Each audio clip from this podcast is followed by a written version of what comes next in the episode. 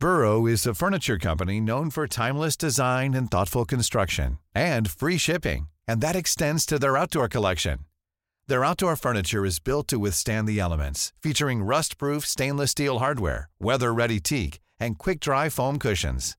For Memorial Day, get 15% off your Burrow purchase at burrow.com slash ACAST and up to 25% off outdoor. That's up to 25% off outdoor furniture at burrow.com slash ACAST.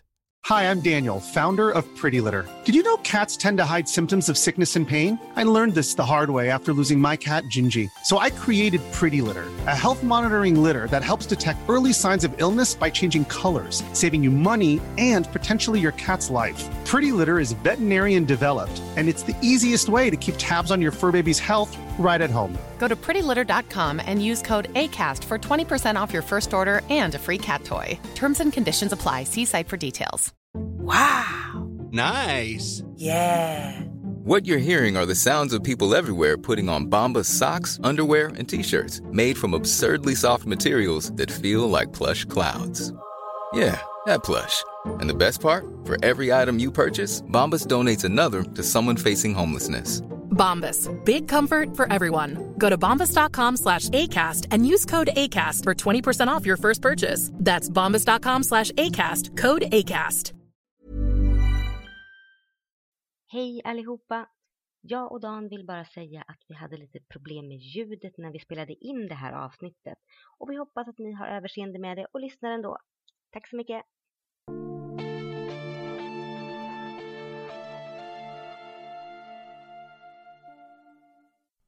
Välkomna till Sagan om Isfolket-podden avsnitt 20 Korpens vingar Jag heter Dan och med mig har jag Anna. Hej Anna! Nej. Va? Har jag inte med mig dig?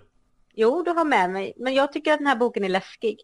Ja, den är ganska läskig. Men jag har också med mig Teresa. Hej Teresa! Hej Dan! Välkommen hit! Tack så mycket! Ja, Och, ja, varsågod för Anna. er lyssnare som inte känner Teresa så är det så att Teresa är en väldigt speciell person för oss. Så Teresa, vill du berätta lite om dig själv? Ja, men det lät ju läskigt när du sa att jag är en speciell person. Då undrar jag vad är det som gör mig speciell? Så jag får väl förklara varför jag är med här överhuvudtaget. Eh, Jag har hängt på forumet sedan eh, urminnes tider om man säger så. Eh, Jag var väl en av de första som kom in på forumet och har hållit det levande genom alla dessa år.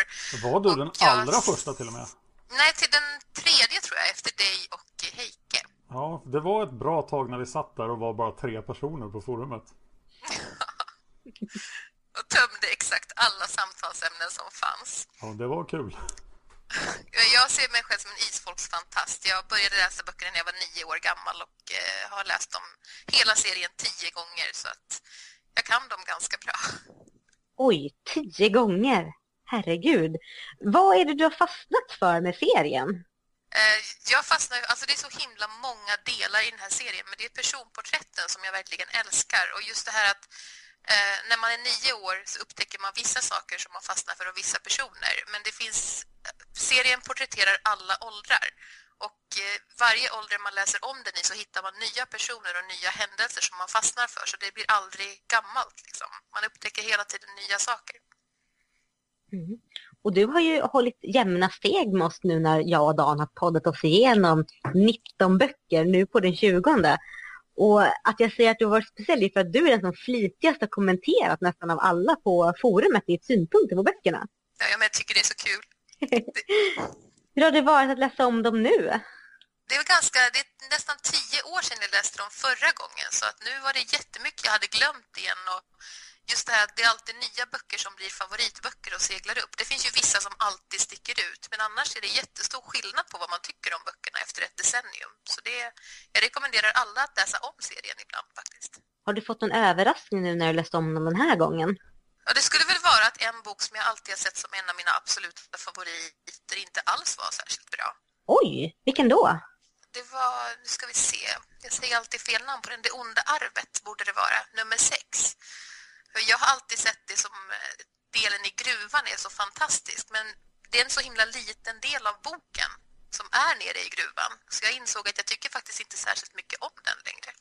Oj då, men jag håller med dig. Gruvan är en förvånansvärt liten del av den boken. Och i minnet så var ju det nästan hela boken, men det var det som mm. Men nu ska du vara här med oss idag och eh, podda dig igenom Korpens vingar. Och eh, jag tänkte att vi sparkar väl igång det här, eller vad säger du Dan? Det tycker jag verkligen. Vi kanske ska nämna att Teresa är mamma Tova på forumet. Jag tror inte vi sa det. Nej, det gjorde vi inte. Och det brukar vara det namnet vi nämner också när vi läser upp eh, ja, svaren på frågorna inför varje avsnitt. Jag kommer, jag säger där till jag kanske kommer säga fel och kalla dig mamma Tova, men det är, det är gammal vana i så fall. Men det är helt okej. Jag presenterar mig som det ibland också i sociala sammanhang. vad bra. Jag vill gärna tillägga att jag tycker du är en av de bästa skribenterna på forumet. Du skriver väldigt eh, djupa analyser. Du har ju en hel tråd med dina reflektioner och böckerna från för tio år sedan väl? Ja, precis. Ja, tack är, så hemskt mycket. Som är otroligt läsvärd. Det rekommenderas varmt. Vi har ju ett forum då på isfolket.se. Klicka på forum, gå dit, registrera er. Häng med oss isfolksfans. Vi har faktiskt jättekul där, på riktigt. Det har vi. Okej, okay, Korpens vingar. Ja, det här är inte så jättekul. Eh, jag tänker börja med att säga att eh, jag är jätterädd för den här boken. Jag är rädd när jag läser den. Jag tycker den är jätte, jätteläskig. Äh, vad tycker ni? Ja, alltså jag tycker att jag håller ju med dig helt och hållet. Det är en ruskig historia och det som är så bra med den är att den är så gastkramande i alla detaljer hela tiden hela boken igenom så alltid smyger det in en massa stämning och en massa små detaljer och en massa så här hemskheter om vad som kommer att hända framöver. Så man, man tappar aldrig den här jättespända fiolsträngen som man blir när man sitter och läser den här. För det är alltid nya läskiga saker som poppar upp i varje stycke. Så att helt gastkramande bok.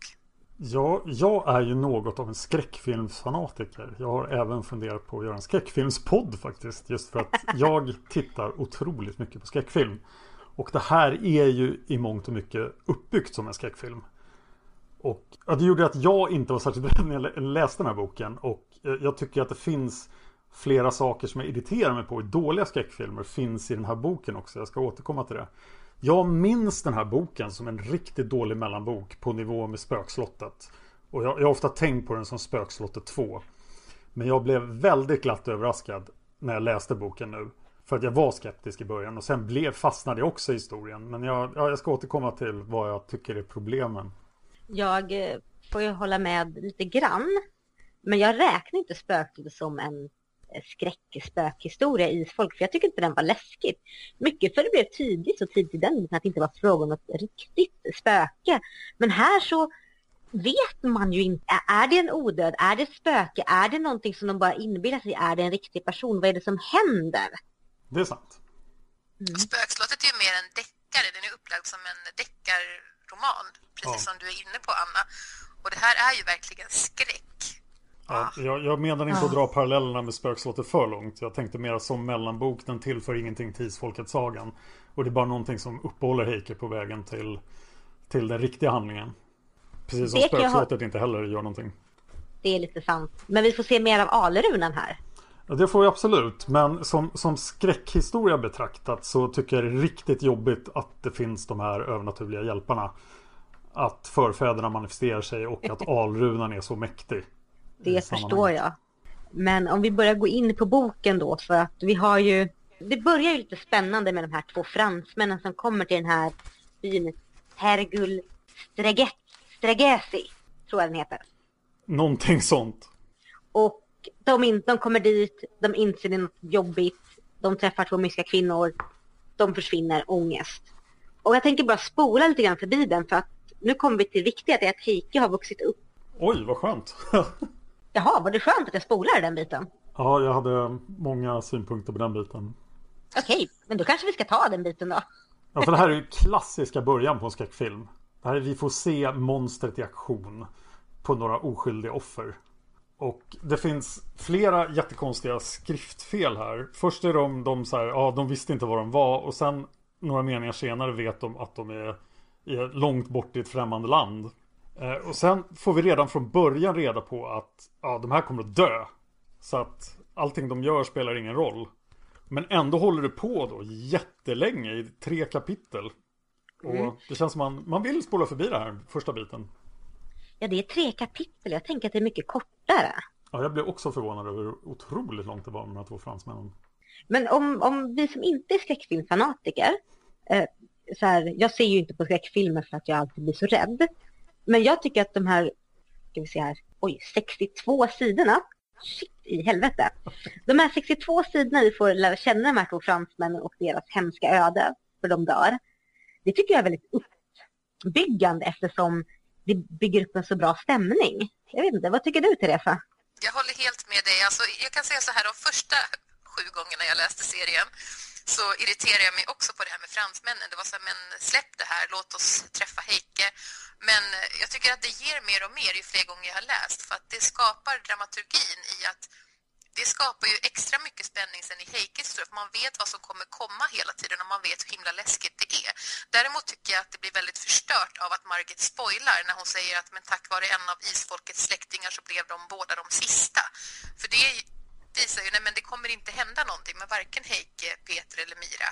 Att det kommer en spoiler direkt i början av boken tycker jag är väldigt synd. För att jag tycker också att delen med fransmännen är bra för resten av handlingen.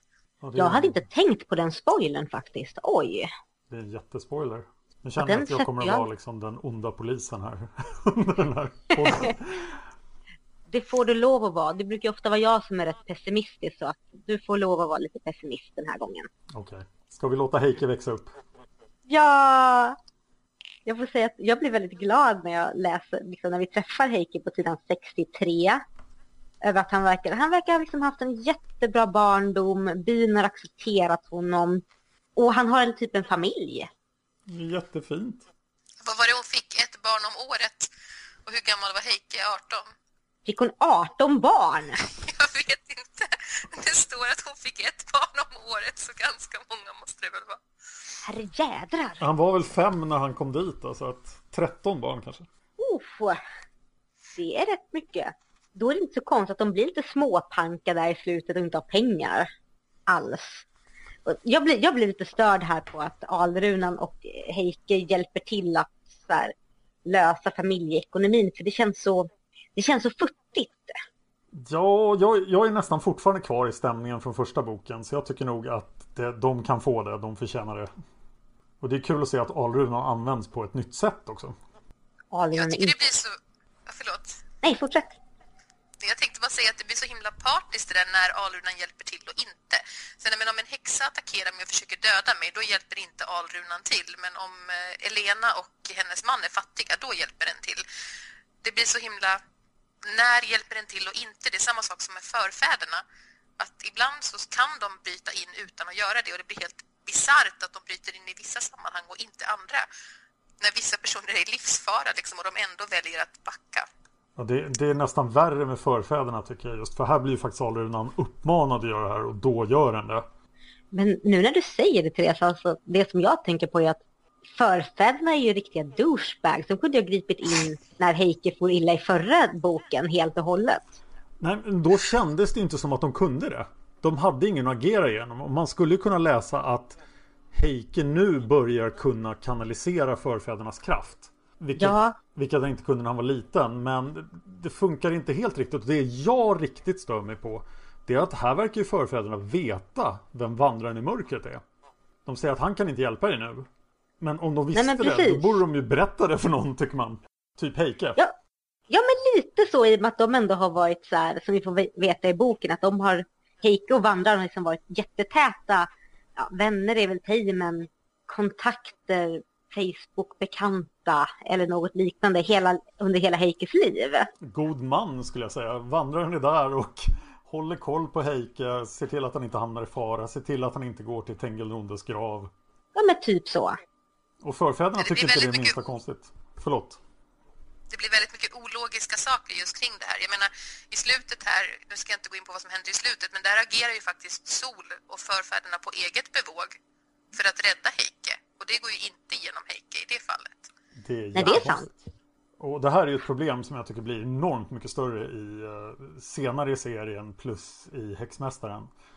Men vi har inte ja. sett det här problemet riktigt. De har hållit sig på mattan fram till den här boken. Alltså de har bara kunnat kanalisera sig genom Villemo och inte ingripit. Sol har kunnat agera lite fritt men de har varit väldigt begränsade fram till nu. Men den här boken gör de ju faktiskt helt eh, obalanserade saker som man får, som verkligen får en undra varför gör de inte mera? Nej men precis. Och helt bortsett från vad den gör i senare del av sagan så det känns lite uppfriskande när man kommer dit. För visst blir man glad av att se förfäderna men den här obalansen är lite störande. Jag tycker det är jättegrymt att man får reda på att Mar är med bland dem. Ja just det ja! Och då är Sira död också. Alltså jag var tvungen att gå och kolla på släktträdet. Där står det faktiskt att de har dött. Men det är allt vi får reda på om deras död. Ja. För de dog 1790 och det här är väl 1793 tror jag. Ja. Så han är alldeles färskt död. Och Shira också. Ja, vi får inte veta någonting om det annat än att det har hänt. Ja. Det är lite nackdelen med grejen i Talangai. Det är så här, ja men de dog men ingen vet om att det hände utan det är bara så här att någon fick att Heike får det här memot i form av att Mar plötsligt finns bland förfäderna. Ja. Men hur reagerar Heike när han får höra att alltså träffa Mar då? Kan Heike ens veta vem Mar är? När kom Mar in i bilden? För det är ju Sölve som har berättat sagan för Heike. Förklarar inte Tengil den onde det i den här boken? Eller vad säger jag? Tengil den gode menar jag. Att han berättar att Ja, det här är Mar. Han är, han är med oss. Jag ska kolla, men jag tror att det stämmer. Men annars så kanske, det känns ju som att Sölve som en drabbad borde ju ha berättat för Heike, som också är en drabbad, om Mar som var en drabbad också. Så att det kanske finns en baskunskap där. Ja just det, Sölve kände ju faktiskt till Mar. Att Mar fanns. Ja, Gjorde han det? Ja, för han har ju hört historierna från Kira. Eller i tredje hand eller andra hand. ja för det här är ju faktiskt, nu, nu, de känner ju till, när Sölve var barn så känner de ju faktiskt till att Shira och Mar och Tarangai finns. Så att det är logiskt att de borde berättat om dem. Ja, okej då, jag försökte hitta en miss där, men det Men om vi ska fortsätta prata om förfäderna och alla jobbiga grejer med dem så tycker jag både Tengil den gode och Sol är, gör någon slags karaktärsvandring här. För jag tycker Tengil den gode han blir liksom bara ledaren för förfädergruppen. Och han, väldigt lite av hans personlighet som var så fantastisk i de första fyra böckerna finns kvar. Han är bara ett verktyg för historien. Medan Sol blir tokigare och tokigare ju längre det går. Och det, det märker man tendenser till. Hon var inte alls sån här när hon levde. Utan hon blir så här, Yay, jag ska göra skumma grejer så här, och vara lite crazy. jag håller faktiskt med. Det är precis så. Sol som ande är inte alls samma sak som sol som levande. Det Nej. är också någonting man hittar när man läser om serien många gånger. Det är inte alls samma person liksom. Ja, och det känns som att Margit har glömt bort den här fantastiska karaktären hon har skapat och kommer bara ihåg att ja, Sol var ju lite spexig. Kan, kan det vara så att när Sol gick över i andevärlden så lämnade hon ju mycket av det här, sin tvekluvenhet till huruvida hon, så här, sin tvekluvenhet till livet, sin tungsinthet, sin dödslängtan.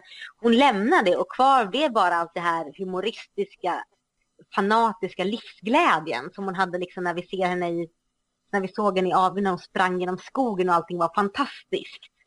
Vilken fantastisk förklaring, jag älskar den. Jag köper den rakt av. Det här är en verkliga Sol.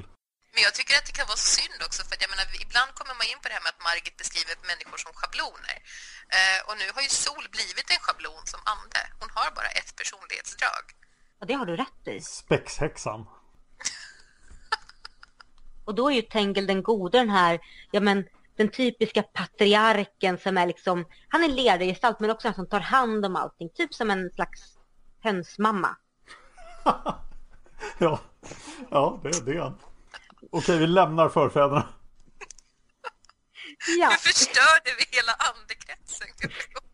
Okej, en, en sak till om förfäderna. Jag tycker Mar är jättecool i den här boken. Han är nästan bättre än vad han var i livet. Han är liksom den här manaren och ja, jag tycker han, han framstår som väldigt spännande här. ska jag förstöra Mar också? Ja, gör det. Mar kunde, det såg aldrig Mar mana i verkliga livet och han var jättebitchig och jättejobbig och inte alls så här värdig i det verkliga livet. Så nu har jag blivit någon så här, jag är tyst och hård och manlig och kan saker. Han är lite Ulf Hedin här, tycker jag. Aj, det är han. Men han är också lite douchebag, för jag menar på slutet här när håret håller på att svindla omkring och nu kommer jag i förväg igen, men grejen är, jag ska inte säga vad som händer där, för vi kommer väl dit, men han hade ju kunnat stoppa det otroligt mycket tidigare, men han bara står och avvaktar och väntar och sen bara, när någon håller på att dö precis på slutet, han bara, okej, jag manar väl lite då. Och sen får de fortsätta kämpa mot den där frisyren, liksom. Ja, men faktiskt. Man kan Ah. ju tänka sig att förfäderna har en begränsad mängd kraft som de bara kan använda vid speciella tillfällen. Så att de drar sig längsta för att använda den. Men det står ju ingenstans utan det är bara en efterkonstruktion för att försöka rädda fenomenets förfäder i den här boken. Oh, jag kom på. Det, har ni spelat rollspel någon gång? Eh, Ja. Nej. Okej, jag- jag ska förklara lite lätt. Det finns något som heter eh, Dungeons and Dragons. Då har man eh, attacker som sin karaktär och du har, du, du har vissa attacker. Det är några som du bara kan göra en gång per, eh, per strid och några som du bara kan göra en gång per dag och några som du kan använda när som helst som är lite grann så här, ja, du kan använda när som helst. Så det känns som att förfäderna har ett begränsat antal attacker och så här, typ Mars manande kan han göra lite när som helst men inte så kraftfullt. Och sen har han den här stora, nu manar vi allting och den kan han bara använda en gång per dag så han måste verkligen spara på den. I World of Warcraft-termer kan man säga att han har jättelång cooldown på sina mäktiga grejer. Så att han drar Oh, sig för ja. dem. Längst cooldown. Ja, Okej, nu lämnar vi förfäderna. Ja, då ska vi se här. Eh, Heike, de har fixat en vingård till Elena, Elena och Milan, allting är bra. Men Heike längtar ju hem. Och hem är ju inte i Platina utan det är ju i Norge och till Gråstensholm. Så Ja. han eh, bestämmer sig för att nej, nu reser jag hem. Så han beger sig genom Europa och typ reser vilse rätt snabbt. Ja, han reser vilse omedelbart, eller hur? Ja, typ så. Typiskt män, frågar inte om vägen. Men i Heikes fall får man ju förstå det. Han ser ju... Jag tycker så synd om honom för han har ju haft en så fin uppväxt i byn. Så här, folk har liksom tyckt om honom, han har inte haft några problem. Så kommer han ut i den stora hemska världen och alla typ hatar honom. Ja, det känns som han är väldigt oförberedd på det. Vi visste ju att han var tvungen att bege sig till Norden förr eller senare. Ja, Men han verkar inte ha planerat det särskilt väl. Nej precis. Den enda som verkar ha tagit med det här i beräkningen är ju Elena som bara, alltså, du vet att du kommer få det svårt va? För att du ser ut som du gör. Ja, de borde ha använt pengarna från vingården och bara skickat honom ett stort paket till Gråstensholm. Öppnas i Där Norge. tänker vi också alrunan. Den kan göra folk rika men den kan inte vägleda honom på rätt väg. Liksom. Han åker typ en månad åt fel håll och den kan inte ens krafsa lite grann. Liksom. Vi, vi lär oss alltså att alrunan har noll koll på geografi. till Alrunans försvar så är det faktiskt en rot. Den bor i jorden. Den kanske inte känner av saker ovan mark. Nej, vi, vi på den förklaringen. Inte alla alrunor. Han skulle ha haft en geografi-alruna. Ja. Då ska vi se. Och sedan så, ja han reser ju vidare. Men det är ju rätt bra att han reser vilse för han träffar ju Peter. Och sen träffar han, sen, eller de två träffar också Mira. Jag tycker mötet med Peter är helt fantastiskt. Det är en, en jättebra scen. Den här misslyckade trollkaren och så ska Heike hjälpa honom och så blir de kompisar. Det gillade jag jättemycket. Ja. Sånt där ögonblick som hade gjort sig perfekt i en serie om isfolket. Absolut. Men jag vill prata om Mira lite grann alltså. Ja, Prata om Mira. alltså, Mira känns jätteonödig i den här boken för hon tillför ingenting. Hon känns som hon bara är med för att Peter ska framstå som en bra kille och hon ska gå tråden efter honom. Och hon säger ingenting som är vettigt, hon gör ingenting som är vettigt och allting som så här, man, alla grejerna som hon är med på som leder till att museet får sin upplösning hade de kunnat få reda på annat sätt. Ja, Det enda är ju det här med att hon är en ung kvinna som de måste täcka nyckelhålet och täcka skarvarna i fönstren och det skapar ju ett extra skräckinslag där när hon ligger och sover när håret försöker ta sig in i hennes rum. Det är väl det enda kanske då där, en, där behövs en ung kvinna som är ny för byn. Det är faktiskt helt sant. För de andra grejerna, att hon hjälper Heikki att fly och såna här grejer. Men just det där skräckelementet, det hade de faktiskt inte kunnat få på något annat sätt. Okej, hon är bara till 95% värdelös i så fall. Hon är bra på att sitta och tjuvhålla på alrunan också så att den inte går att använda. Precis! Varför ger Heikki bort alrunan till Mira? Jag blir så förbannad! Heike är ju alldeles för snäll. Ja, Heikki behöver stryk av en pinne.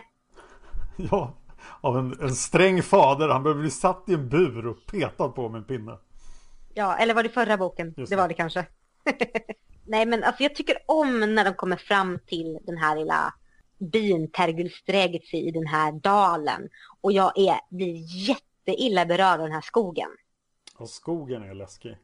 Har inte ni haft den här situationen ni har varit i någon skog, ni verkligen känt att det här är en dålig skog? Jo, Mm. Jag tänker med den känslan man har haft i verkliga livet gånger typ 500 och sen får jag lite så här panikkänslor bara av att tänka på det.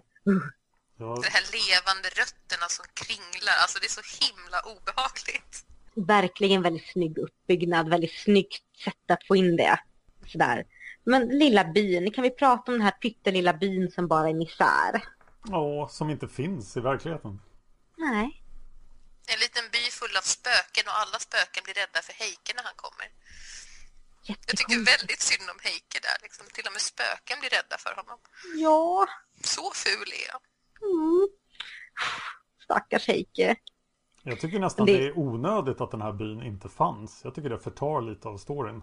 Lite grann faktiskt, för det hade gjort det, jag vet inte riktigt. För, för det kändes ju som att byn var ett stadie som den hade kunnat vara i. Alltså att männen har försvunnit, vi har bara fula män och kvinnor kvar. Och, Mm. och det hade ju kunnat vara ett tillstånd som hade kunnat bero sen nu det här hände. Och de kunde inte komma därifrån och så vidare. Det, det tyckte jag var ganska spännande. Och sen bara nej, de, de fanns inte överhuvudtaget. Nej, och då blir det så här att, eh, jag hade tänkt spara till slutet, men om alla i dalen är döda, varför är de så rädda för förstinnan? För att hon ska ha ihjäl dem när de redan är döda? De verkar ju väldigt ovetande om att de är döda. Men där kommer de in på det. Hon förklarar ju det någonstans här att man, när de pratar om mat, när de har ätit sist. Och då var ju det på värdshuset och det smakade riktig mat. Och då kom de fram att de måste ha gått igenom någon tidsålder för att komma till byn. Så att när de var där så var byn levande. Att de förflyttades till en annan tidsålder på något sätt. Hon är ju inne på en sån jätteflummig förklaring Oh. om hur det hänger ihop. Ja, men just det, den hade jag glömt. Och då är det ju faktiskt helt logiskt, för de är ju fast i någon slags tidsloop som du säger, de inte kommer ur. Så då finns de ju på riktigt. Vad härligt. Då blir jag glad igen. Ja, men nu får du inte vara glad jättelänge för nu tänkte jag att vi skulle prata om de här två kvinnorna som kommer till värdshuset de har tagit in på. Väldigt påpassligt. Ja, den lokala högadeln. Eller adeln Ja. i alla fall. Överklassen. Theodora och Nicola. Och vad tycker vi om de här två kvinnorna? Teresa får börja. Ja. Alltså jag tycker att Feodora blir ganska anonym. Jag tycker inte liksom att hon tar så stor plats. Det handlar mer om hur hon ser ut och hur hon agerar mot Nikola som hamnar i fokus. Jag tycker liksom inte att man får så mycket känsla för hur hon är. Eh, Däremot den här Nikola är ju, där får man, eller Nico, jag vet inte hur man uttalar hennes namn, men där känns det ju som att hon, hon får ju en större, man får en mer större bild av hur hon är som person och hon är ju jättejobbig. Mm. Jag tror Nikola Ja. är rätt uttal. Nicola, då säger vi Nicola istället för Nicola som jag säger, för det låter inte rätt när jag säger så. Nej, jag, jag tror på Nikola. Jag, jag tycker båda är schabloner. Alltså vi har den kartokiga förstinnan och den lilla rädda. Nu är det i och för sig trick då. Så att det är väl okej att det är en schablon men de känns väldigt eh, ja, grunda karaktärer. De har ingen djup överhuvudtaget. Som de presenteras. Nej, jag tycker att, som er, jag håller ju med båda två, men jag tycker att i relation till varandra blir de väldigt intressanta, för det är ju den här hur de spelar på kemin och maktbalansen mellan, eh, mellan varandra och till alla andra. Ja, det räddas ju av att det faktiskt inte är som det verkar. Nej. Men alltså jag får erkänna första gången jag läste den här boken, eh, jag eh, listade inte ut vem det var som var ond. Nej, inte jag heller. Nej, inte jag heller. Och man känner sig ju väldigt dum vid omläsningarna för det finns ju hur många planteringar som helst och liksom, som riktar mot svaret. Man hittar ju tusen stycken i boken liksom, som avslöjar vem det är, men nej, allt gick mig förbi. Bara namnet borde man ju ha fattat. Ja, Ja, nu när jag läste om den den här gången då jag ändå vet vem det är. Det var fortfarande så här, jag, jag plockade inte det. Alltså jag visste ju vem det var i bakhuvudet men jag var så här, nej. Allting tyder ju på att det är den här personen. Och sen så bara, just det. Och så fick jag gå tillbaka och bläddra och som, som du säger Teresa, jag hittade ledtrådarna här, här, här och här. Men jag bara missade dem helt och hållet. Eh, Jag måste ju fråga Teresa här. Vad, vad tycker du om könsrollerna i den här boken? jag tycker ju Nicola är ju fruktansvärt jobbig. Eh, Hon tar ju verkligen det här stereotypa kvinnliga, otroligt hjälplösa och alla män som ska komma ska bli hennes stora räddare. Och där tycker jag det är lite skönt att Peter inte riktigt hamnar i det ändå för att Peter, han, om man jämför Peter med fransmännen, ju och de här, hur de agerade och hur himla maskulina de blev i att rädda henne, så var Peter ändå lite mer så men hur gör man om man går till säng med någon och han var lite mer osäker sådär. Så det tyckte jag i och för sig om. Men sen så finns det ju just det här att, ja men det är så många saker, men Nikola också, men sen är det ju hon som är den ondaste av alla, så det lyfter ju ändå upp det här att den här lilla värnlösa, hjälplösa saken faktiskt är den som är mäktigast av alla, förutom förfäderna då. Men jag får ju hålla med dig också, alltså, hon är otroligt jobbig med sitt sånt här hjälplösa, rädda saken och usch. Men sen tycker jag att det är skönt ändå att de kommer fram till på slutet att männen här blir drabbade av magi. Att det är inte som att om en man ser en kvinna som håller på så där att han ska ta den rollen direkt som den stora räddaren utan de är faktiskt förtrollade och det kan rädda situationen lite grann. Ja, jag tycker det är skönt att vi ändå märker att till och med Heike blir lite påverkad av henne. För det är det verkligen så här, med, också som säger väldigt tydligt att det här är något magiskt.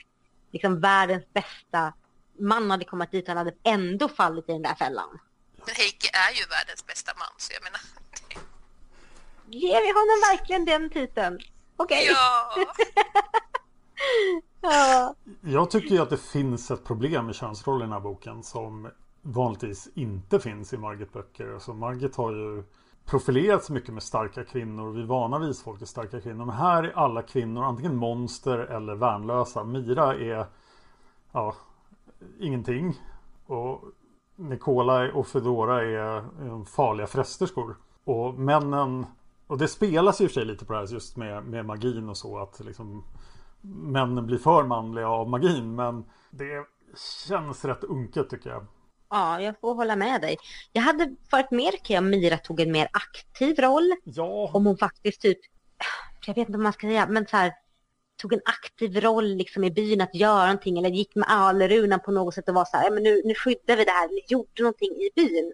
Som vi har pratat om i podden tidigare om det här lamptestet, att man kan, i vissa filmer kan man ta en, för att testa med en kvinnlig eh, person, är med i filmen för att nå ett syfte, eller om hon är med i filmen bara för att.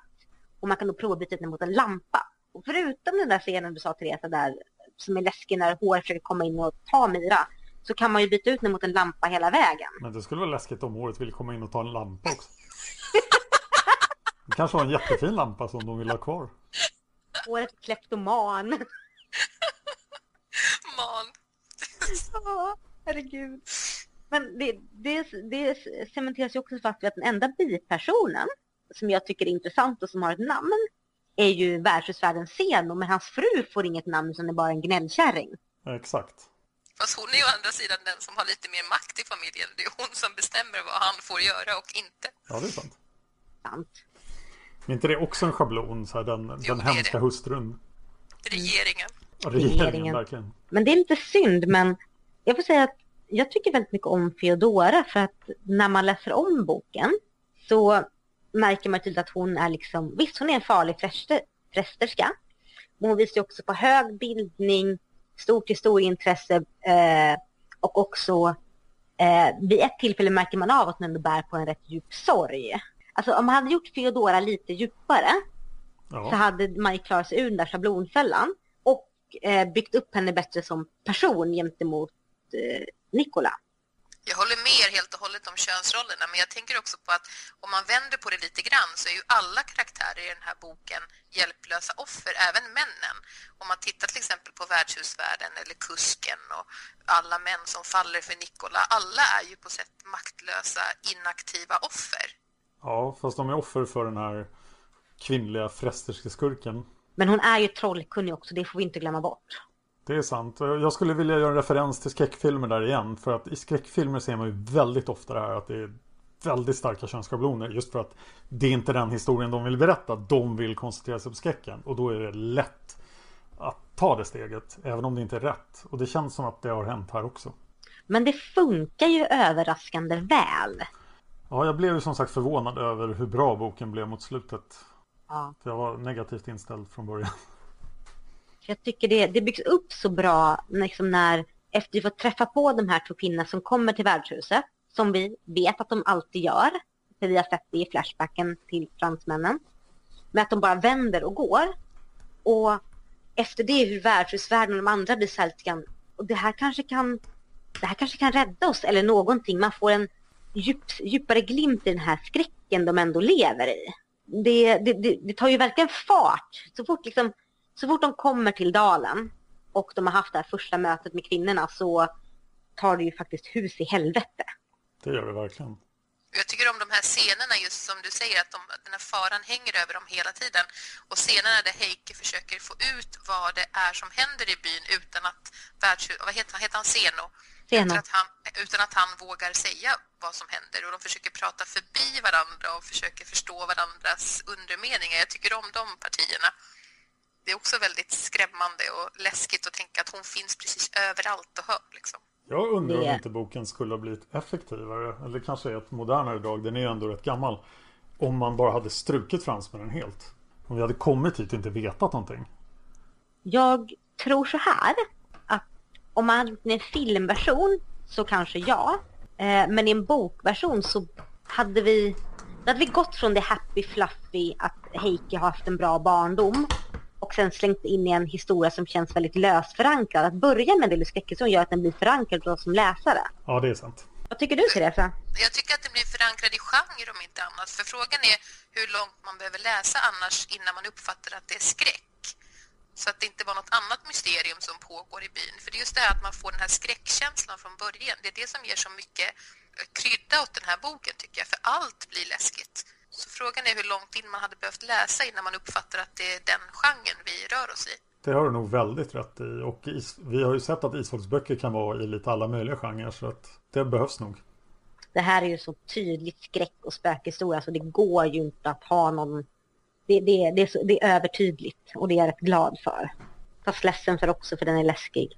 Det kanske räcker i och för sig med den här skogen, beskrivningen av skogen. Det kanske räcker för att sätta stämningen från början, även om man tar bort fransmännen. Ja, det kanske hade gjort. Skogen är ju rätt läskig. Skogen är jätteläskig. Ja. Jag kommer aldrig mer våga gå och plocka svamp efter att ha läst den här boken. Nej, jag tänkte exakt på det för då är den här höstskogen och det blir lite blött av, all, av allt regn och så är det mossa överallt och man går och tittar och så kanske solen ligger på så det blir dimma och så blir det varmt och ångande och nej, det kommer inte funka. Och så går man lite vilse. Och... Sen står man där och det är en massa husruiner och en borg på klippan och sen är det kört. Sen hör man ett svupp liksom. Med en alruda utan lokalsinne. Åh. Fast här gör ju alrunan jättemycket faktiskt, tack och lov. Ja, den skyddar Mira. Ja, och den hjälper Heike att se igenom vad som tros finnas där eller så visar en sak som inte finns där. Det tycker jag är snyggt uppbyggt, liksom det här att vad är bländverk, vad är riktigt? Är det Heike ser riktigt? Är det som Peter och Mira ser riktigt? Vad stämmer egentligen? Ja, jag trodde väl aldrig att alrunan skulle visa någonting som inte fanns. Nej, men det blir ju så väldigt tydligt när han är på besök i borgen för att hämta Peter. Där, som att det är riktiga stenblock. Allting känns riktigt, allting känns verkligt. Det är rätt avancerad svartkonst. Ja, det är det. För det är inte säkert att skapa en illusion och någonting, ska att få det att kännas riktigt verkligt. Så att, jag visste ju, men jag tvivlade ändå. Jag bara, men det kanske är att alverna visade någonting som inte fanns där. Eller är det riktiga? Eller är det någonting som kanske inte finns eller som har funnits? Jag tycker det är skönt att Heike tvekar. Det känns som att mera, alltså ibland blir vi påminna om att det här faktiskt är en väldigt ung Heike. Ja. Och att han inte riktigt vet vad som... Så även om alrunan visar det så, så kan han fortfarande tvivla på det. Det köper jag rakt av. Definitivt. Jag tycker det är skönt att Heike får vara ung och tvivlande. Jag håller med. Ja, Peter har ju fallit som en fura för den här Nikola. Och går in i den här rollen som vi pratar om att jag ska rädda henne och allting. Eh, och Heike tycker, vi kanske borde prata om det här och dra ut honom från borgen. Men han får ju hela historien. Det tycker jag faktiskt är snyggt planterat här. Eller så här att Heike får den här historien av Feodora. Vilket också fransmännen har fått om hela historien och allting. Och de droppar om eh, den här svikna bruden och hennes brudklänning. Det är en snygg plantering som ändå är invävd i alla de här historierna. Så att det är, det är, inte, det är inte ett solklart första gången man läser den. Nej, det var ju ganska många historier. Ja, precis som den här Vovoiden som hade fyra fruar någon som högg huvudet av saker och någon svärd som hade huggit huvudet av ännu fler och så den här brudklänningen också lite till. Så det var inte, det var liksom inte att de tog, att de tog in den och visade det här som att det här är det stora plotten ni ska lösa. Det är snyggt uppbyggt alltihopa. Jag blir lite nyfiken på om de här personerna har funnits på riktigt. För jag menar, de här historiska referenserna som Margit brukar ha ibland, det kan ju finnas den här typen av historier om vovoider och så vidare i den delen av världen. Så jag blir lite nyfiken på det. Ja, Don, vad säger du om det? Ja, det var en bra fråga. Det, den blatanta var ju det här eh, franska revolutionen-referenserna som var i början. Att det, det var Margits vanliga stil. Men eh, ja, jag vet inte om de har funnits. Det känns ju som att hon har läst på ganska ordentligt här. Och hon vet ju massor om Siebenbürgen. Och, men det är okända territorier för mig. Jag, jag googlade ju lite grann på Ansiol, eller på, ja, sorry, på vår, eh, ja, på vår antagonist. Och hon verkar inte ha funnits Nej. alls. Det ska vi vara glada för. Eh, Så frågan är om Margit har gjort en sån här grej att hon har tagit ett historiskt sammanhang och satt in en berättelse i det. Mm. För alltså, har det här funnits på riktigt så blir jag ju mörkrädd. Det låter troligt. Eh, Wikipedia vill ha Siebenbürgen rakt översatt till Transylvanien. Men det är det väl? Ja, det stämmer nog. Ja, Transylvanien. Nej. Eh, ja, vidare. Heike och eh, Peter ja, är ju borgen och Heike får liksom ett så här att ja, men vi kanske borde gå till kyrkogården. Och Peter är jättegrinig. Men de går inte till kyrkogården för att så här, vi borde verkligen gå till kyrkogården. För att de har ju kommit fram till nu att det finns en ondska i byn. Det finns en, liksom någon av de här förstin, liksom, kvinnorna, alltså förstinnan, är ju den onda makten i byn. Och förmodligen en odöd. Så mot kyrkogården, Mot kyrkogården. vad händer där? Ja, de kom ju iväg otroligt långsamt till kyrkogården till att börja med. Så att, Åh, det är Peters fel.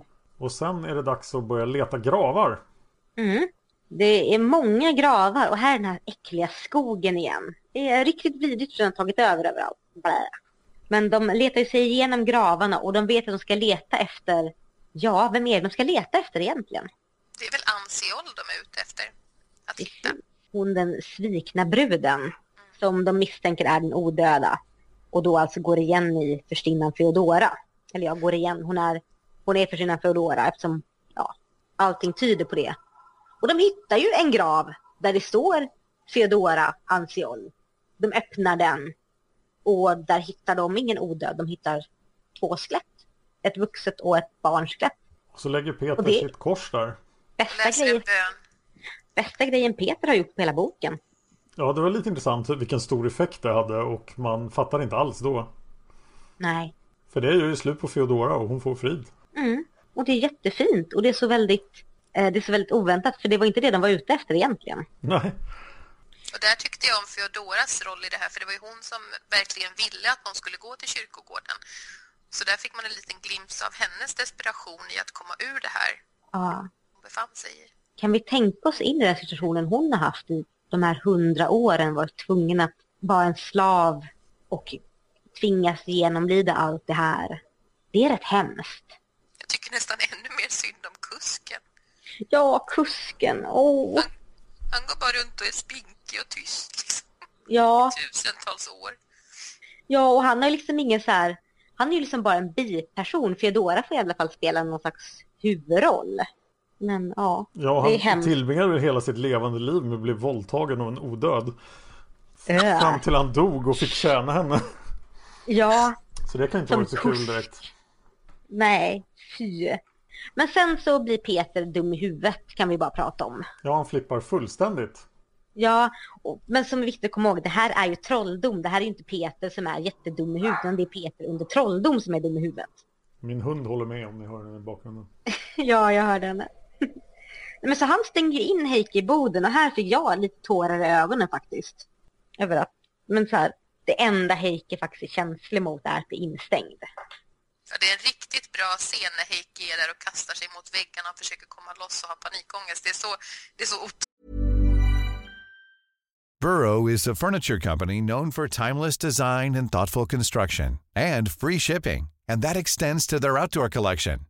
Their outdoor furniture is built to withstand the elements, featuring rust-proof stainless steel hardware, weather-ready teak, and quick-dry foam cushions.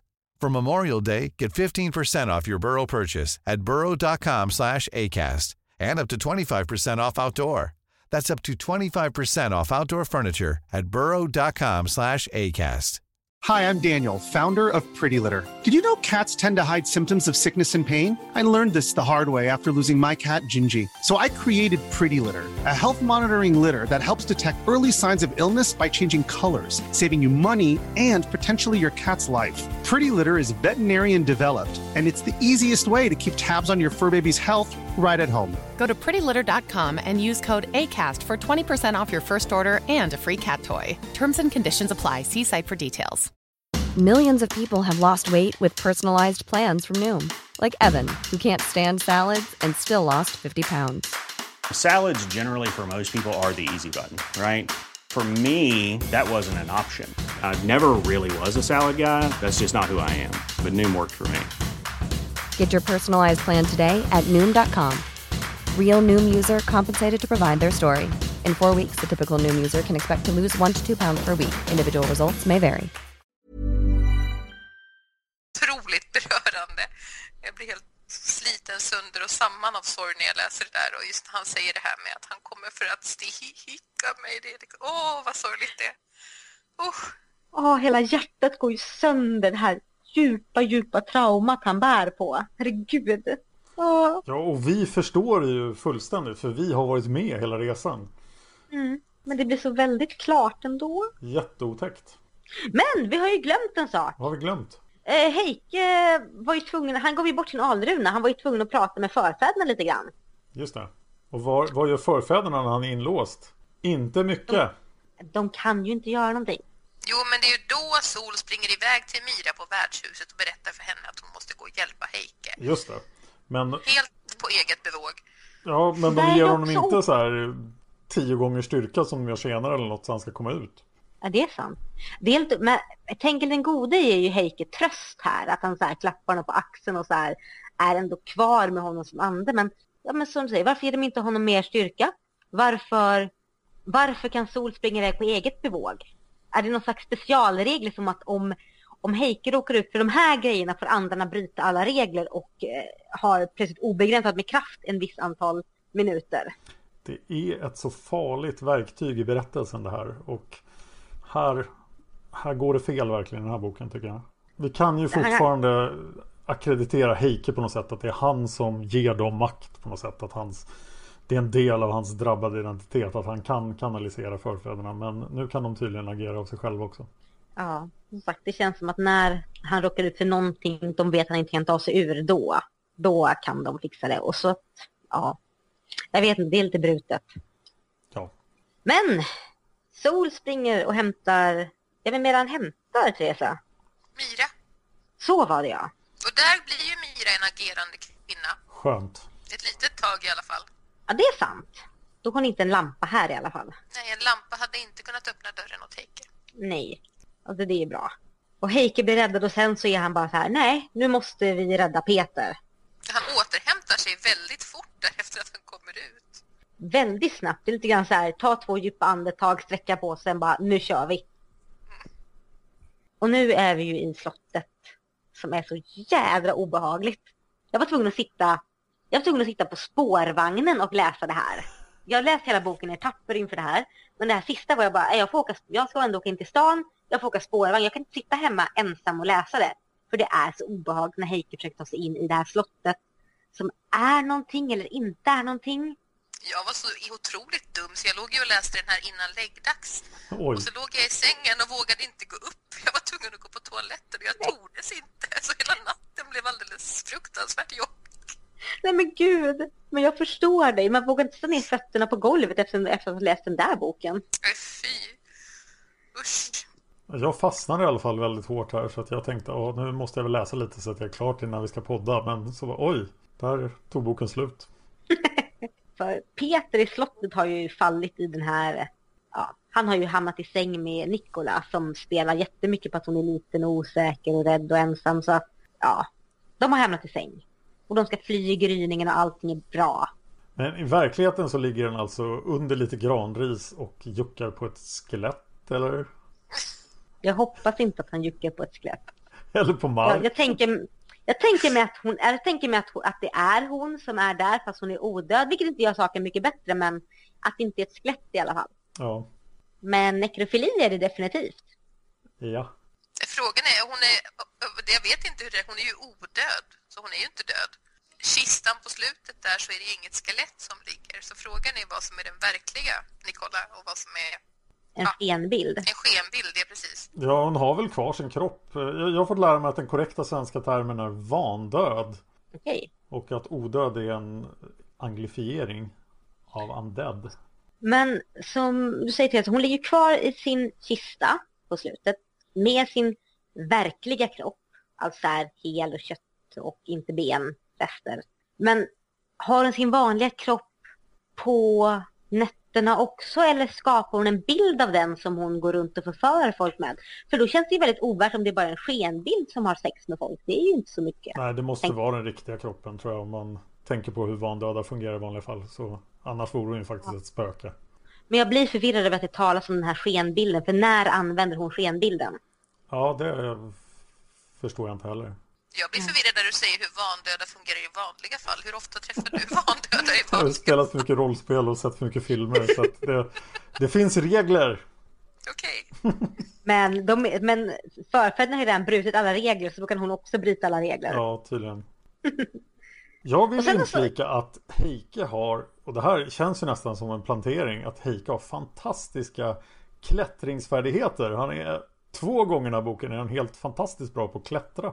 För någon som är så Oh, ja. stor speciellt också. Det blir en spoiler framöver där. Ja, det måste finnas Mm. en anledning till det här. I och för sig, han löser ju problem genom att klättra här. Så att, men jag, jag, det ska vi komma ihåg att Heike kan klättra som ingen annan. Ja, han må ha klaustrofobi men han har inte höjdskräck. Nej, och det brukar ju generellt vara svårt för stora massiva personer att klättra.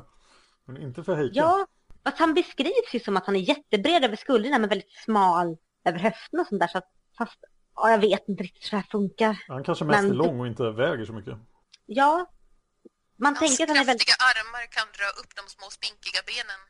Ja, han kanske har den perfekta det. klättrarkroppen. Liksom. Han har ryggmuskler och armar men är smal i övrigt.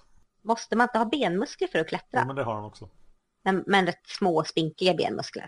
Ja, Han har inget kroppsfett kanske. Nej, han har växt upp i en familj med 13 barn typ så att... Ja, under fattiga förhållanden. Mm, tills de blev vinmiljonärer. Ja. Ja, vad kan vi säga om den här slutstriden då? Jag stör mig ju jättemycket på att Mar, det som vi var inne på förut, att han kan sejda håret still liksom. Men så står han bara och betraktar och låter håret swisha omkring där liksom. Ja, och sen också det här att förfäderna är så inne på att Heike, du måste stoppa den här ondskan. Ja, och jag blev lite störd på Heike också just för att Heike väntar till sista minuten för att se vad det är som kommer komma.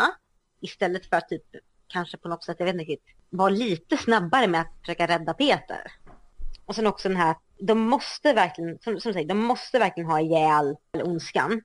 Men plötsligt är förfäderna jättedåliga på att visa Heike vad han ska göra. Ja, jag, jag tycker allt det här hade varit bättre om det inte fanns några förfäder med i bilden. Alrunan kan jag köpa, för den är ändå begränsad av att den inte är där. Men förfäderna är väldigt svåra att veta. Det känns som de bara kan lösa allting om de verkligen vill. Men jag tycker alltså monstret, alltså om vi pratar om Nikola eller som vi nu vet att, eller Nicola, Nikola, Nikola. eller Ansiol som vi nu vet att det är. Ja. Hennes jädra hår, har ni tänkt på hur långt det måste vara? Jo, det lär vara rätt långt. Ja. Och så kommer det här och ska liksom upp och strypa en. Det är jättemycket hår. Och för att prata om skräckfilm igen så känns det här väldigt mycket som japansk skräckfilm. För de, japanerna är livrädda för långt hår. Mm. Vad är det som är så läskigt med det här håret? Kan ni förklara det? Ja, Teresa du får förklara.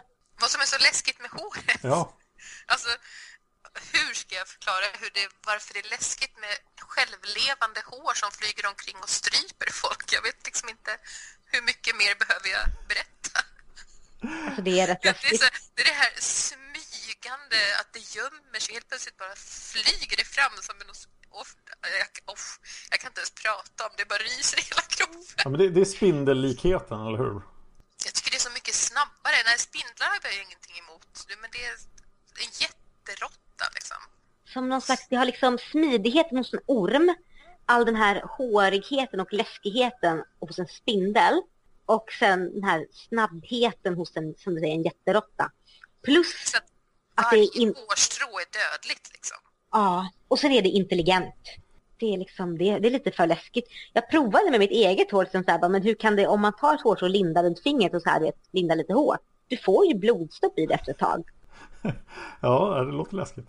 Så det här att de slänger ut håret men de missar ett hårstrå. Vad är oddsen för att missa ett hårstrå i det här läget? Men precis. kunna missa ganska många hårstrån. Ja. Men åh, hur de springer där genom borgen, den här paniken. För det är ju, det är ju mitt skräckfilmselement nummer ett, när de springer och försöker hitta en utgång som inte finns. Ja, det är riktigt Och de blir bra. lurade längre och längre in i borgens kärna. Och håret som liksom, man- de hör, hör liksom... De, bara, de vet att de inte kommer springa ifrån det. De kommer inte kunna komma bort ifrån det. Men sen hjälper ju förfäderna till. Ja, det hade varit så spännande att se Heike klara av det själv. Ja, För han hade Han ju... kan ju mana. Ja, Han, han manar ju trädrötterna, så varför kan inte han få mana bort håret här? ja, det hade ju kunnat finnas en lösning där faktiskt Heike räddar alla här. Det är Ja. han som är hjälten, inte förfäderna. Och... Men det är, jag erkänner ju att det är fantastiskt spännande här. Det är jättespännande.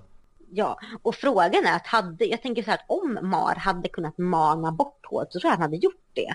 Så det känns inte som att det finns någon maning som kan mana bort något sånt där. Utan det var tvunget att ta sig ut i solen och de kan inte flytta på stenblock. Så jag tänker att egentligen är det ju Heike som gör allting. Han får bara en liten hint om vad han ska göra.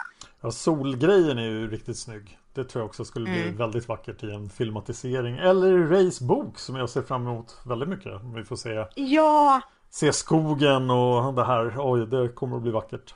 det kommer inte bli vackert, det kommer bli fasansfullt. Fasansfullt och vackert. Ah, ja, och läskigt. Men alltså, åh. Det, det är bra när de äntligen lyckas bli kvitt hårt, sen tar sig ur borgen klättrandes och ner igen på platt mark och man får se vad den här borgen egentligen är. Ja, det blir mycket. Vad var det de sa? Ångor av lik... Likångor eller någonting som seglade upp från borgen. Det är så hur obehagligt som helst. Ja, Jag vet, jag vet inte hur likångor ser ut exakt. Finns de? De luktar jag nog mest. vet. Jag tänker mig att det är som typ, ja men, du vet så när man har suttit i en bastu och sen hoppar ner i kallt vatten och så stiger man upp så ångar hela huden. Fast man har varit död så länge att hela huden börjar ånga av liklukt. Jag tänker mig att det är något sånt. Väldigt obehagligt. Låter obehagligt. Ja.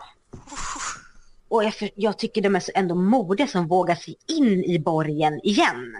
Även fast det är mitt på dag, även fast det är liksom dag och sol och de vet att hon inte, Anciol Nicola inte är där då för hon måste vara i sin kista så är det jävligt modigt.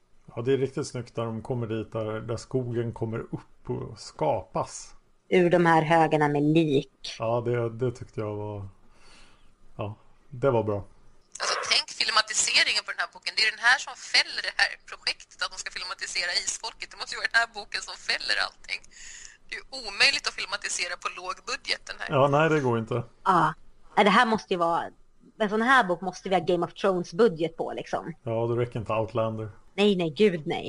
Det kan inte vara så här Katla i Bröderna Lejonhjärta liksom. Åh gud nej. Jag var så rädd för den draken när jag var liten. Både för att hon i boken är hon jätteläskig. Och sen på ljudbandet låter hennes skrik jätteläskigt. Såg jag filmen och blev jättebesviken. För jag bara, men det där är ju ett fejk. Och jag var typ nio år och jag bara, det där är en fejkdrake. Jag är inte rädd för det. fake? Oj, förlåt Dan. Jag trodde hon var Förstörde jag din barndom? Av någon anledning såg inte jag Bröderna Lejonhjärta förrän jag var typ 25. Nej men då så. Nej men Katla, det är liksom, vi ska inte ha en sån budget, vi ska ha en stor budget. Ja, det behövs. Ja, sen, Men- sen eh, är det dags att sätta spiken i kistan. Bokstavligt talat. Ja, Uff. Och det lyckas de med. Och sen försvinner de och byn försvinner, eller hon dör. De ger sig av, byn försvinner och vi får vår klassiska lilla recap av en berömd forskare. ja, jag tycker först den här scenen när de lämnar skogen och allting håller på att rämna och så här. Det, det, det funkar. Tänk ifall de inte hade kommit ut. Ja, vilket öde. Men att skogen inte släppte dem utan de irrar runt där i hundratals dagar tills de dog. Då tror jag att vi visste att de klarade sig från början av boken. Ja, precis. Från första sidan. Ja, Ja just det, ja. spoilern. Fan också. Jag stör mig så mycket på det här som Peter pratade om att han börjar fundera på att de har pratat med olika språk och han har förstått någon som pratar norska och någon som pratar svenska och det svindlar när han tänker på det. Jag tänker så här, med allt som har hänt i boken. Liksom han har haft sex med en odöd häxa, tänkt bli strypt av hår som flyger omkring och slagit stål genom hjärtat på en odöd. Men det var liksom ingenting. Men just det att han har förstått någon som pratar norska, liksom, det är svindlande. Alltså det känns ju som att det är berättar Margit som går in och skriver oss lite på näsan igen. Det var väldigt mycket förklaringar på slutet men jag kände att det behövdes lite grann i den här boken. Alltså vi hade ju fått reda på väldigt mycket, liksom som att Heike hade gissat vem kusken var och vi visste vem Feodora var, men just att få de här slutgrejerna, liksom att ja, alltså, jag levde så här och så, så här var det och här kom Feodora in i bilden. Men... Jag tycker det var lite antiklimax det här med forskaren de väl kom ur skogen och allt det här kom liksom fakta om allting sen. Det kändes som att det förtog slutstämningen lite grann. Jag är lite svag för sådana slut. Jag kan inte riktigt förklara varför, men jag, jag gillar dem. Jag är lite samma, för min kunskapsnerv får, alltså jag, jag, får alla fakta på hand och får jag alla fakta på hand så är det inte lika läskigt längre. Mm. Men det känns som att, jag minns att allting var så uppenbart och klart att det här är en gammal historia, men det är ingen som tror på den. Det är lite så här, ja men lite antiklimaktiskt på något sätt. Ja. Att man visste så mycket om en gammal historia. Jag tyckte det bästa på hela slutet var att Heike var på väg till Norge. ja. Och att han där ja. Hem till dem som man aldrig hade sett Som inte visste att det fanns en ättling efter den försvunne Sölve Daniels son Nej just det, för att de har ju inte koll på att Sölve har dött i Sverige och Norge, eller hur? Nej, de är, det kanske, nej det har de ingen koll på Och de vet ju definitivt inte att det finns en drabbad i nästa generation. Nej. De vet ju inte ens att Sölve var drabbad. Nej, precis. Det ska bli spännande. Så de tror inte ens att det fanns några drabbade längre. De tror, de tror att de drabbade har dött ut. Ja. Oh, spännande. Och här kommer den stora krambjörnen bland alla drabbade. Den snällaste drabbade någonsin. Har du slutat tycka om Heike nu igen? Vi börjar närma oss den punkten. Jag gillade Heike i den här boken. Ja, jag gillar faktiskt Heike också i den här boken. Men du är rätt såld på Heike, eller hur Teresa? Ja. Ja. ja, jag älskar Heike. Det är min favoritkaraktär i hela serien någonsin. Alltid. Det var den här boken. Ja, ska vi försöka hitta lite fel och missar i den annat än de vi pratat om? Ja, jag har en liten chock för er och det är att det inte finns någon fel och missar-tråd för den här boken på forumet. Det är ju faktiskt jättekonstigt. Ja. Är boken kollat, felfri? Jag har kollat och jag har sökt och jag har tittat på hela forumet. Jag hittar inte. Jag hittar en sammanslagen tråd som heter Böckerna med Heike. Men det finns separata trådar för alla. Liksom, där omnämns drakens tänder och vi har en separat för drakens tänder och lite andra. Men Korpens vingar nämns bara den här tråden. Vi har ingen enskild tråd för den. Fascinerande. Teresa, vet du något fel på rak arm som du har reagerat över i böckerna? Eller i boken? Det enda jag tänker på är ju omslaget. Det är det enda jag noterar. Uh, när man tittar både på framsidan och baksidan så ser man ju en stor stark man som håller en yxa mot en lite smalare och spädare och det visar sig att det är Peter som är den stora starka och Heike som är den lite spädare vilket blir helt fel. Och på baksidan ser man ju en scen här där man kan tänka sig att det är Heike som håller om en kvinna och står och tittar på borgen över en sjö och den scenen har aldrig existerat i boken. Det, är liksom, det finns inte ens. Så det är det enda jag, i texten har jag inte reagerat på någonting. Det fanns väl inte Nej, ens någon jag... sjö? Nej, det gjorde ju inte det. Och borgen ligger helt fel där den ligger. Och, ja, den skulle nej, det är ligga ingenting på som stämmer. bergskanten. Precis, så här ligger den ju liksom bara fristående vid sjön. Så det är ingenting som stämmer med omslaget. Med en pytteliten och späd skog framför. Det stämmer inte alls. Som ser jättesnäll ut. Ja, hittar vi några fel Nej. i tråden böckerna med Heike då? Ska vi se, Silja Angrimsdotter säger, eh, det står på, om Heike på sidan 66 att och det hela taget var något av en språkbegåvning. På otroligt kort tid hade han lärt sig slovenska, tidigare han lärt sig svenska och österrikiska. Och nu lade han också rumänska till sitt språkförråd. Men det står inte något om han lärt sig tyska Österrike, som inte kan ha varit på den långa vägen från Wien via Salzburg till Slovenien. Resan tog ju flera månader. Och det som Silje reagerar på också, att det är lite konstigt att Heike lärt sig svenska, för han snackade aldrig själv. Eh, utan hörde bara på när Sölve berättade för honom om isfolket. Och Sölve dog ju när, när Heike var liten. Vad tycker vi om det? Heikes språkbegåvning? Det känns ju onekligen lite överdrivet. Eh, just att han pratar i början också när han pratar med den här Dimitri då, som har lärt honom rumänska att han kan kommunicera behjälpligt med Dimitri och sen så går det x antal år och sen helt plötsligt kan han kommunicera jättebra med massor av folk på Ja. rumänska. Nej, jag håller med. Jag minns ju min egen knaggliga eh, franskan som jag läste i gymnasiet. När någon skulle säga till mig nu, konversera på franska kan inte jag ett ljud för att det var så länge sedan. Jag kan köpa det där med att han kan tyska och svenska. Att Sölve möjligtvis har talat både tyska och svenska med honom. För Sölve var ju i, i Wien ganska länge. Och kände sig väl att han ville prata tyska. Men att han återföll till svenska. Men är det rimligt att så litet barn plockar upp de språken och kan dem flytande efter så många år? Han var ju ändå fem och man är ju väldigt mottaglig för språk. När man är liten. Det är sant. Så det, det kan jag köpa. Rumänskan är mer tveksam. Och det var det. Det var väl det, var- enda kanske. Ja, det var enda att vi resonerar i på forumet om Heikes språkbegåvning. Det är det enda som finns om den här boken. Så den här är felfri. Fantastiskt. Hittar ni några fel, skapa tråden. Skriv i den. Men vi har ställt frågor till eh, forumfolket. Ja, och vi ställde frågorna, vad tycker du om boken? Vilket är bokens bästa ögonblick? Eh, om du hade fått ändra något i boken, vad hade det varit? Och hur väl funkar bokens stora fiende? Och första svaret kommer från Dice som skriver, helt klart den läskigaste boken av alla. Kan också bero på att jag läste den på natten och min systers svarta löshår låg i en hylla några meter från min säng. Oh, Och fy fan! Det är läskigt. Herregud. Ja, eh, det förstår jag att du tycker Dice. Eh, vidare skriver Dice också bokens bästa ögonblick. Länge sedan jag läste boken nu men tror i slutet när Sol kommer att retas med fienden. Sen kommer hon inte ihåg så mycket mer så svårt att svara på de andra frågorna. Teresa, vill du läsa Rays svar? Eh, jag har inte det öppet just nu så du får jättegärna ta det. Okej, då tar jag den. För Ray är väldigt, väldigt, väldigt entusiastisk. Det här är den bästa boken i Isfolksagan. Jag skulle kunna prata om den här boken i tre timmar. Det är den absolut bästa boken i hela Isfolket-serien. Margit berättade för mig att den var så otäck att skriva så hon vågade inte göra det när hon var ensam hemma. Så hon åkte ner till ett café och skrev på den så det fanns folk i närheten. Jag anser att det är en av de bästa, bäst skrivna böckerna någonsin.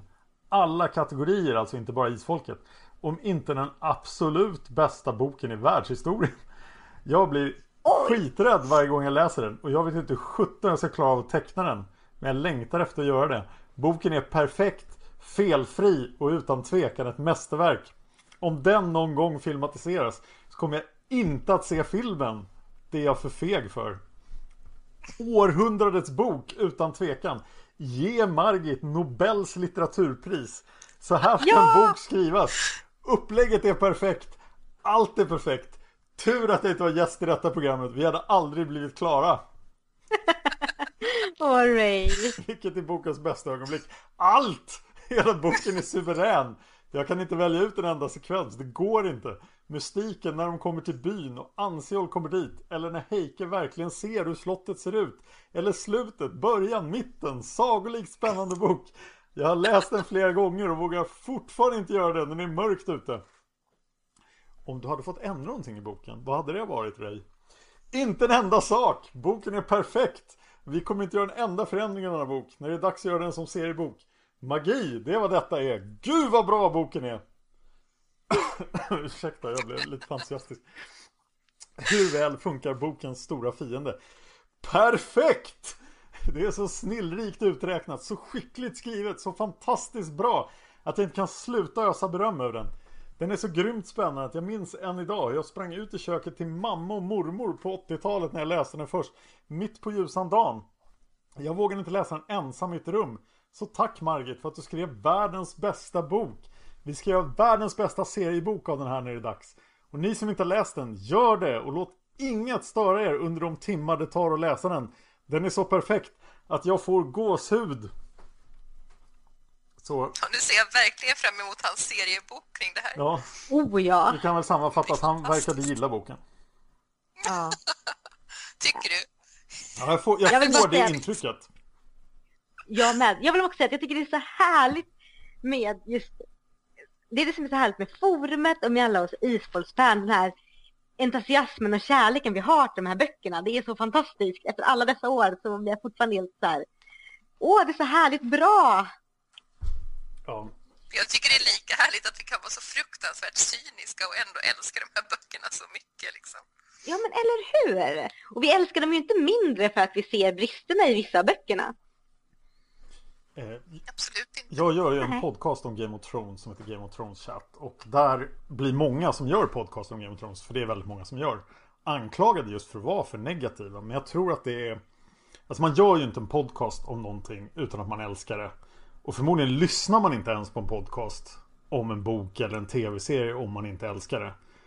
Och då tror jag att man måste vara kritisk också.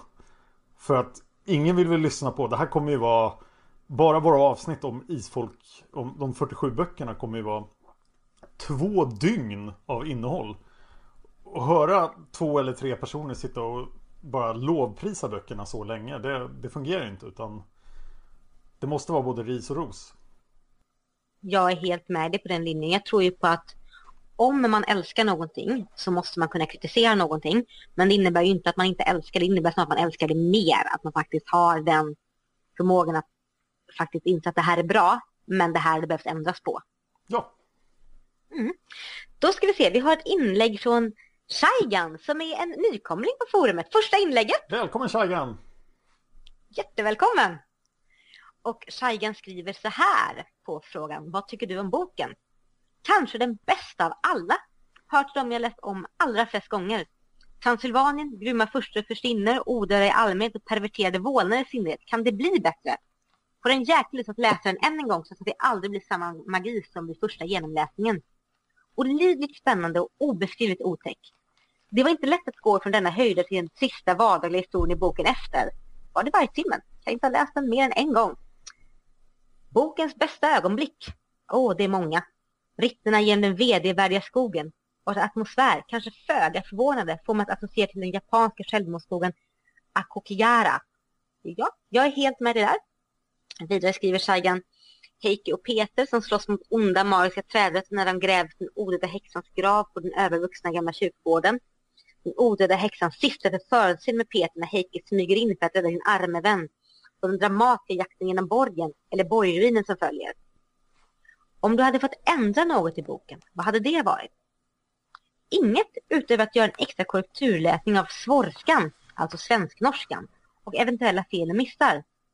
Jag har inte boken här så jag kan bara dra en möjlig miss av betydelse till minnes. Oh! Jag har bestämt för mig att Heike och Peter går till kyrkogården för att leta efter Ann grav omedelbart efter att ha varit inne i borgen och träffat en person de misstänker för att just hon. Som borde legat och sovit i graven hela tiden eftersom det var dag. Ha. Det vill jag klassa som en miss i så fall. Nå, var inte det bara en miss i deras tankeprocess? Ja, det kanske det var. Att, att de glömmer att hon borde ligga där. För att det är inte, det är inte Ja. hennes verkliga grav. Nej, precis. Det kanske var det som var hennes skenbild. Nåväl, jag fortsätter vad Shaigan skriver. Hur väl funkar bokens stora fiende? Utmärkt! Speciellt eftersom jag inte kopplat att det var just Nicola Anciol som var skurken. Eller ska jag säga häxan för hon avslöjade sig fram mot slutet. Så att man fattade direkt att det var något mycket skumt med henne. Idén med ett levande hår som snärjer och stryper älskar är mycket bra. Men att håret i dessa fall löser sig från skallen och får omkring som en hungrig boaorm i ett av sina offer, offer känns i mitt tycke lite lam. Trots att ett aldrig så långt mord i satt fast på Tuve skulle ha mindre räckvidd. Kanske för att Margit mitt i bokens stora klimax spräcker stämningen, spräcker stämningen med mening som med ett svupp flög håret. Mm. Ja, Heike, då fick du norskan. Nej! Dammit. Eh, Silja Ångelsdotter då tycker Första gången jag läste denna var det nästan outhärdligt spännande. Jag kunde inte lägga ifrån den från mig förrän den var utläst. Idag är den långt ifrån lika bra. Inledningen med de två fransmännen är otroligt seg. Jag ville bara träffa Heike igen. Och nu som jag vet vad som kommer hända önskar jag att vi hade fått höra mera om Heikes barndom i Slovenien och mycket mindre om Strigesti och den stackars Kuvade. kuvade Ni- Nikola. Vilket är bokens bästa ögonblick. Heikes uppväxt hos Helena och Milan. Och ett härligt återseende med Sol, Tengel och Mar. Sol som gör narr av Ansiol. Och när Heike blir inlåst på kyrkogården. Verkligen en klaustrofobisk känsla. Om du hade fått ändra något i boken, vad hade det varit? Jag tror nog jag tror att jag egentligen inte skulle ändrat så mycket Bortsett från att höra mer om Heikes barndom För boken var som sagt vanvettigt spännande första gången jag läste den En verklig thriller Och något av det läskigaste jag någonsin har läst Jag skulle bara önska jag kunde ha läst den på nytt för första gången utan de minnen av vad som händer. När jag läser om den igen har jag bara glömt en, en viktig sak, nämligen att värdshusvärlden och byn också för länge sedan är borta. Det är alltså lager på lager med spöken. Hur väl funkar bokens stora fienden? Det funkar som bara det. Håret som lever sitt eget liv och tar livet av intet ont anande män är otroligt creepy. Vilken är ditt favoritkaraktär och varför? Ja, det är helt klart Heike. Eh, och Alrunan. Jag fastnar på norskan här. Det är inte lika mycket fart i Heike som i de två drabbade han liknar mest, Tengel och Hedin. Även fast det inte är lika mycket fart i Heike som i de två drabbade han liknar mest, Tengel och Hedin. Har han sina starka sidor. Men det att han hela tiden blir beskriven som ver verkligt ful kan jag inte riktigt se framför mig. I mitt huvud har han ett fascinerande ansikte med ett vemodigt uttryck. Och han ser mer snäll än skrämmande ut. Ja. Mm. Men vi har fått en liten kommentar till av Silje. Vad säger hon då? Ja, hon har lämnat en kommentar till vår förra podcast. Ja. Drakens tänder. Och vad säger hon där? Hon säger strålande podcast och ett litet så här hjärta. Och sen säger hon Vala Elene i Milano är slovenska serbokratiska för tack Elena och Milan. Ja. För det funderade vi över i förra avsnittet. Ja, måste bara tacka dem på deras eget språk. Och sen kommenterar hon att nej, Grima var inte någon Sölve. Eh, kommer inte ihåg hur rörd och stolt han blev då Silje bad han, bjöd han på mat. Ja, det är sant. Grimar var snällare än Sölve. Oh ja. Och sen säger Silje en sak till och den kan du få läsa upp. Ja, jag kom på en sak till i förbindelse med Drakens tänder. De här förnäma släkterna som isfolket danska och svenska grenar följer är ju i verkligheten Margits egna förfäders släktingar. Det är därför hon gillar att fläta in dem i serien. Och det tycker jag är väldigt, funkar väldigt bra. Och det där med att svenskarna inte vill överta norska gårdar. Och det finns ju arvtagare i Norge också. Även om de är lite, lite längre, släkt på lite längre håll. Ja, ja men det, det är sant. Så. Det, det har vi faktiskt en, det har vi en berättarmässig teknik i varför de svenska grenarna följer. Jag hade glömt bort att det var Margits egna förfäder Det faktiskt. hade jag också glömt bort. Tack så mycket Silja Agnusdotter. Tack. Vi fick en till kommentar från Claudek884 som skriver på engelska så hon har inte kunnat läsa våra frågor. Från Polen. Ja, hon har också lagt upp ett galleri på forumet där hon har ritat bilder i Isfolksagan som jag tyckte var väldigt bra. Ja, det är hon ja. Fantastiska bilder. Ja, det rekommenderas. Det var en helt ny tecknarstil för att tolka Isfolket. Jag tyckte den fungerade jättebra. Jag blev verkligen tagen av de bilderna. Och hon säger om den här boken att, eh, jag kan läsa det på engelska. This is one of my favorite parts. From beginning to the end it's gripping. It's the only part uh, in which I'm afraid to fall asleep and I love it. Gud vad härligt. Jag tycker det är så glatt att vi når ut till så många. ja, sen hittade Silje Arngrimsdotter en till sak här nere. Jaha. Ja, hon kom plötsligt på en sak. Margit har vid flera tillfällen nämnt att det blir översättningsfel. Att gå till sängs med en man är för mig en sakral handling har blivit till en skral handling. ja, det lät ju som en viss skillnad.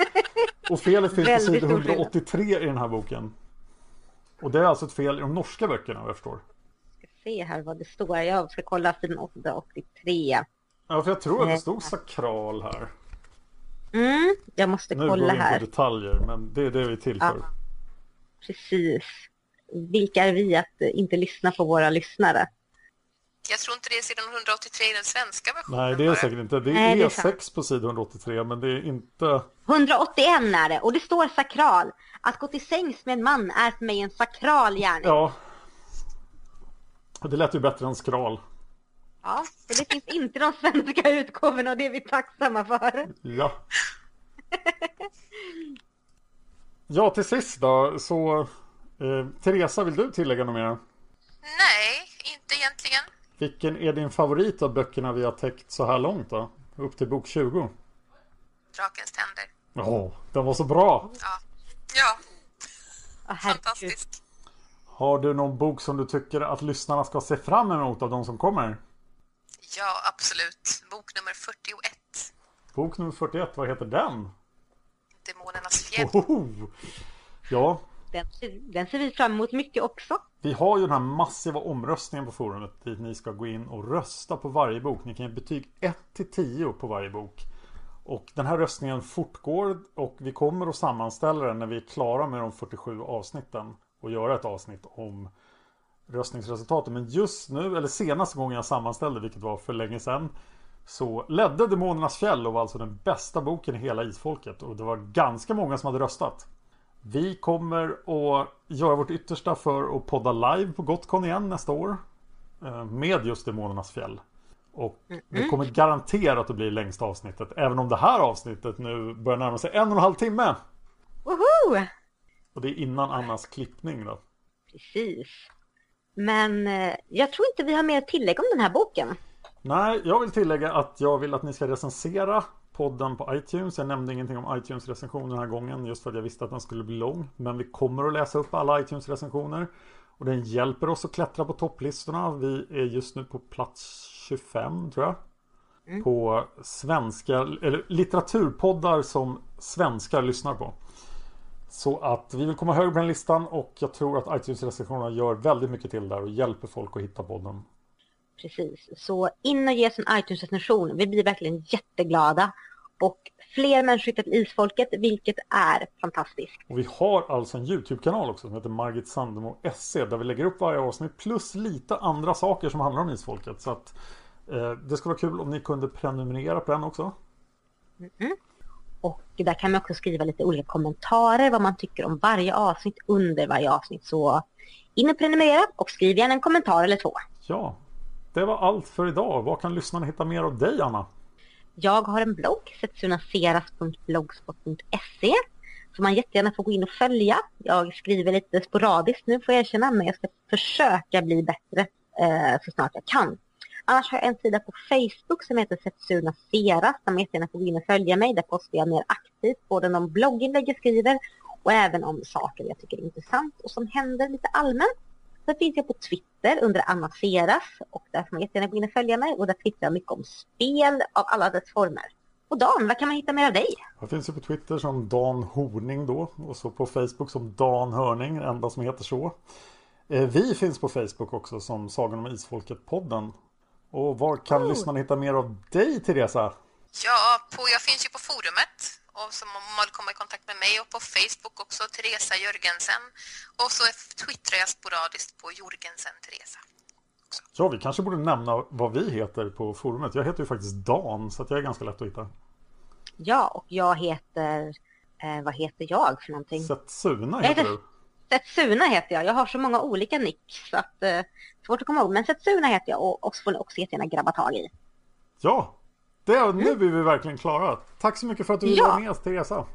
Tack!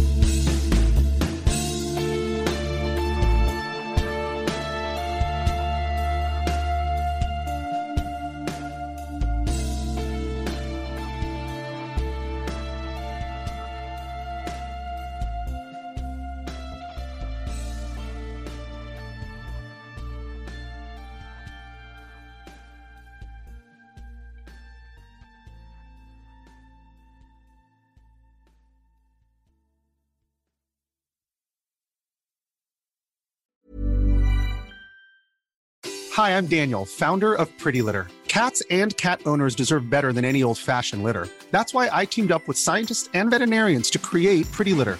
Its innovative crystal formula has superior odor control and weighs up to 80% less than clay litter. Pretty Litter even monitors health by changing colors to help detect early signs of potential illness. It's the world's smartest kitty litter. Go to prettylitter.com and use code ACAST for 20% off your first order and a free cat toy. Terms and conditions apply. See site for details. Hey, it's Paige DeSorbo from Giggly Squad. High quality fashion without the price tag? Say hello to Quince. I'm snagging high end essentials like cozy cashmere sweaters, sleek leather jackets, fine jewelry, and so much more. With Quince being 50 to 80% less than similar brands. And they partner with factories that prioritize safe, ethical, and responsible manufacturing. I love that. Luxury quality within reach. Go to quince.com slash style to get free shipping and 365 day returns on your next order. Quince.com slash style.